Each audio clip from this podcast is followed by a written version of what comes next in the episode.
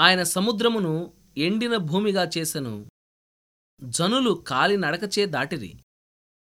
అక్కడ ఆయనేందు మేము సంతోషించితిమి కీర్తనలు అరవై ఆరు ఆరో వచనం. ఇది చాలా గంభీరమైన సాక్ష్యం.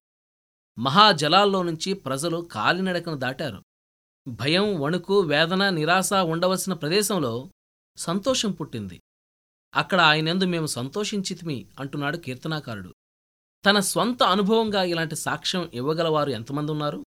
అక్కడ బాధ గుబులు గూడు కట్టుకుని ఉన్న సమయాల్లో అంతకుముందెన్నడూ లేని రీతిని వారు విజయాన్ని ఉత్సాహాన్ని చవిచూశారు. నిబంధన మూలంగా వారి దేవుడు వారికి ఎంత చేరువుగా వచ్చాడు? ఆయన వాగ్దానాలు ఎంత దగదగా మెరిశాయి?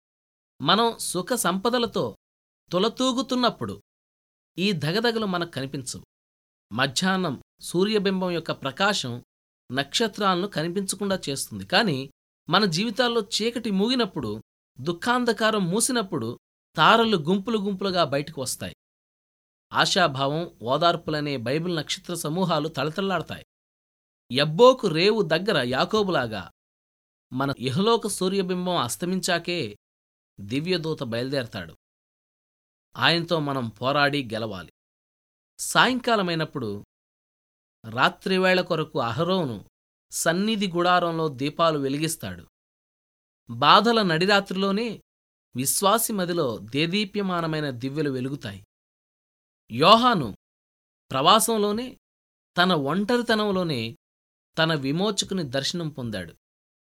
లోకంలో నేటికీ పద్మసులు అనేకం ఉన్నాయి. ఏకాకిగా శోకంలో ఉన్న రోజుల్లో దేవుని సన్నిధి కృప ప్రేమల జ్ఞాపకాలు ప్రకాశమానంగా వెలుగుతాయి. ఈ లోకబాధలని యొర్దానులు ఎర్ర సముద్రాలు దాటుతున్న ఎందరో యాత్రికులు నిత్యత్వంలోనికి ప్రవేశించాక గుర్తు చేసుకుంటారు. దేవుడు ఎనలేని అనుగ్రహాన్ని తలంచుకొని అక్కడ గొప్ప జలాల్లో మేము కాలినడకన వెళ్ళాం అంటారు. ఆ చీకటి అనుభవాల్లో నలువైపులా ఎగిసిపడే అలలతో అగాధాల్లో వరద యొర్ధాను బీభత్సంలో అక్కడ ఆయన ఎందు మేము సంతోషించితిమి అంటూ సాక్ష్యమిస్తారు. హోషే గ్రంథం రెండవ అధ్యాయం పదిహేను వచనం చూడండి. అక్కడ నుండి దానిని తోడుకుని వచ్చి దానికి ద్రాక్ష చెట్ల నిత్తును శ్రమగల లోయను నిరీక్షణ ద్వారముగా చేసేదను. శ్రోతలారా దేవుని మాటను మీ హృదయంలో ముద్రించుకోండి. దేవుడు ఇలా అంటున్నాడు.